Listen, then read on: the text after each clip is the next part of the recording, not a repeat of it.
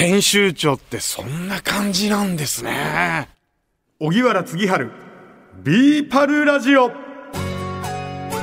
こんにちは、荻原次春です。はい、今日の話題は？はい、えーこのコーナーのタイトルになっています小学館の雑誌 BE-PAL の編集長沢木拓也さんにインタビューした模様をお届けしています、えーインタビューは沢木編集長の2拠点先秘密の隠れ家で行いましたえー今回はビーパル編集長のお仕事について伺いました。沢木さん、はい。編集長はいい。らっしゃいますけども、編集長ってどんなことをするんですか？基本的にはまあ雑誌のまあ全責任者ですかね。で、まあ、具体的にその特集のをどういう特集をするのかっていうことを決めてそれに向けて担当の編集と打ち合わせをしながら何ページぐらいでどういったことをやろうというのを決めたりとかですね。あとは、まあ、うちの雑誌の場合、まあ、毎回こう付録をつけてるんですけれども、付録はどういうのをつけようかっていうことを決めて相談していったりとかあとはまあ雑誌ページ数が決まってるんですけれどもそのページ数に何ページに何を入れていくかっていうのを、えーまあ、計設計図みたいなこう台割りというものがあるんですけど、まずそれを作ってこうみんなに、えーページ作りをしてもらうというのが基本的な作業ですかね。で最終的には、えーそれ各担当編集者が上げてきたページを考慮という最終チェックですね、まあ、それで適量しますよっていうともう全責任は私ですね。何かがミスあっても私が見落としたからだということになるのでまあそういうまあ責任を取る役目ですかね。それ以外はまあ大して何もやらないみたいな。えーそんなことないでしょうけども。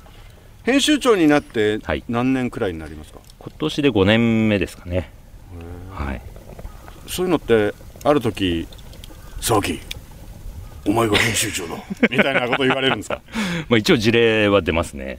はそのえっとそそろそろ次、俺編集長かなみたいなのを感じるんですか？あ1年間だけあの編集長代理っていうあ期間があったのでなるほど。あんまりそれほどなんか何も考えずやるっていうあまあじゃあ頑張りますみたいな。うん。でもアウトドア好きキャンプ好きもともと BE-PAL の愛読者だったわけですよね、でそして BE-PAL に行きたくて小学館に入った。はい。そそしていよいよ編集長になった。はい。そういう時ってどういう気持ちなんですか？いやでも本当にななろうと思って入ったわけではないのでその、まあ、 BE-PAL が好きで BE-PAL の仕事をしたいなっていうので入ったので逆に言うとその入った時、まあ、 BE-PAL 編集部に初めて来てその時の編集長のことを思うとできるのかなっていうあんな風にできるのかなっていうのはすごくありましたけどまあ今は今の時代に合わせてやっていくことがまあ大事なんだなっていうことはすごく思いますので、まあ、そこら辺はすごくまあやりがいといいますか、まあ、面白いところではありますよね。あのーその毎月そのいろんなその企画をされてますけども、はい。企画を練るというか、はい。作るのは編集長なんですか？そうですね、まあ、あの編集部員にいろんなプランを出してもらって、まあ、そのプランをそのまま、まあ、大特集とか小特集にすることもあるんですけど、まあ、いろんなそのプランを掛け合わせたりとかちょっと方向性変えたりとかそういうふうにしながら、まあ、何が一番こう今の読者が読みたいかうちの読者が読んでみたいと思うかっていうところを考えながら決めていくっていうようなところですかね。でもビーパルさんももう創刊して40年以上ですよね、はい。これまであらゆるそのアウトドアの、まあ、企画をやってきたわけですよね、はい。でそういう中で新しいものを生み出すってすっごい大変だと思うんですよ。そうですね。だからこうやっぱり20年前30年前の、まあ、バックナンバーを結構こう読み返してで、まあ、その頃のものもやっぱりヒントになりますしそれをじゃあ現代流にするとどういうことがあるのかとか、まあ、新しい今の時代だからこその流れで、まあ、自然に対応するとこういうことなのかなとか、まあ、いろいろこう、まあ、妄想好きな人には合ってるのかなっていうような仕事ですかね。うーん。休日あるんですか？休日はありますけどなんとなくでも自然の中にいることが多いんで、考えながらですかね。でも休日もアウトドアを楽しんでらっしゃるわけですよね。そうですね。それはなんか休んでるんですか？編集長それ。それ休んでますよ。それは休んでます。仕事モードな感じじゃないんですか？いやまあ逆に言うと仕事の時もまあ本当にロケとか撮影とかしてるとそれ普通の人にとってみたら遊びじゃないのっていうようなことをやってるわけなのでまあどっちもどっちですかね。うん。あの編集長ご自身が営業に出向くようなこともあるんですか？ありますね。はい。でやっぱりこうイベントするときにこういう人に提供協賛してもらおうとかっていう時に説明一緒に行ったりとかそれ普通にやりますね。うんそういう時ちゃんとジャケット着てはい。ピシッと。今日はあのね、ジーンズにそのアウトドアの スウェットですけどもね、たまにはスーツも着ます。はい時にあのネクタイもして。ネクタイもします。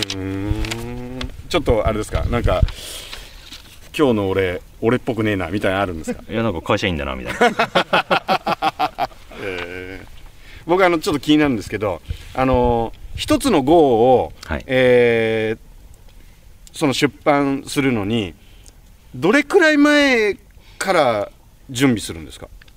えー、まあ大体その特集内容決まるのはまあ34か月前にはまあ大体決まってますね。でそこからまあでも大体1か月半2か月ぐらいでダッと作っていくっていうことが多いですね。うん。ということは、えー、今夏の準備に取り掛かる。夏の大体特集内容をもう決めていこうかなと。でそれに向かってその特集があるからこういうタイアップどうですかっていうことももちろんありますし、ただ実際にその撮影とか始まるのはまあ結構、まあ、締め切りがあるので締め切りギリギリにならないとなかなか人動いてくれないかなっていうところはありますよね。3か月前に決まってても大体まあ直前に動き始めると。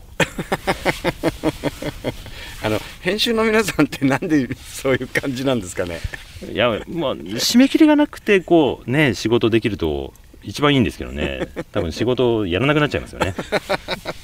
締め切りがあるからいいんですね。そうですね、まあ、ラジオも放送日がないと多分いつでも収録していいようだとまあいっかみたいなねなりますよね。あの B パレの編集部の皆さん沢木さんから見てどんな皆さんですか？みんなでも前向きですね。でまあもちろんその小学館入って B パルがやりたいっていう人じゃない人も来るんですよね、うんうん、でアウトドア好きじゃない虫嫌なんだけどっていう人も来るんですけど でもやっぱりこう一回こう自然の中でロケして、えー、経験してくるとどんどん好きになってっていうなんか本当にこうポジティブな人が多いですね。何月号かな、えー、見たんですけどあのアウトドア経験ゼロの方、はい。えー、どちらかというとインドア派な方もいらっしゃるようですね、いますね。結構多いですよ。でもまあそれだからこそその読者の気持ちが分かるというかなるほど。初めて行く人だったり、まあ、例えば旦那さんがすごい行きたいんだけど奥さんはちょっと行きたくないっていう時の気持ちも分かった上での企画が出てきたりとかですね。やっぱりこうみんながプロでみんながこうベテランになっちゃうと分からないことが分からなくなっちゃうんで、まあ、そういう面ではすごく毎回こう毎年毎年フレッシュな人も来てっていうのはすごくいい流れかなというふうには思ってますね。もう編集長の好きなことだけを編集しちゃうとちょっとあるんですね。バランスが崩れちゃう。そうですね。なんかマニアックなことになっていっちゃうのででマニアックなことじゃなくて、まあ、やっぱりこの BE-PAL っていうのは初心者がアウトドアを始めるときにこう読んでいただきたいっていうコンセプトがありますのでで、まあ、両方もう本当ベテランの人から初心者までちゃんと楽しめるっていう雑誌にしていくにはそういう編集者もえキャンプやったことありませんっていう人がいないと困るのかなっていうところですね。邦丸さんも BE-PAL 結構読んでたんですよね。読みましたね。毎月取ってましたね。取ってて。俺おそらくあのキャンプ道具は BE-PAL ってすごいタイムリーに、うん例えば寝袋にしてもテントにしても製品比較っていうの、商品比較っていうの、うん。それ全部やってて、うん。それ見て買った人当時揃えた人多いんじゃないかな。あダッチオーブンだって結構やっぱり BE-PAL のおかげでわーっとブームになったっていうのあったし、うん。当時のアウトドアグッズうんうんうん。あの着るものも含めて、うん。結構 BE-PAL の影響を受けてる人多いと思いますよ。さすがにあれですもんねそのギアを自分で全部揃えて比較するってできないですもんね、できない。だから BE-PAL に出てたやつを、うん。あのお店に持ってってこれありませんかって買う人もいたんじゃないかな。ああなるほど。おいランタンだって BE-PAL 見て。で、まあ、結局コールマンバカでさ、はいはいはいはい。そうあのー以前あのランタン特集やりましたけど、うん。うんその時もあの編集の早坂さんの、うん。そのコレクションをお借りして。であの今回あの沢木編集長にあのいろいろお話を伺ったんですけどビーパルって何ヶ月前ぐらいからその雑誌を作り始める、はいはいはいはい。だから2月号だったらどのくらいなんですかって言ったらね34ヶ月前ぐらいって言ったかな。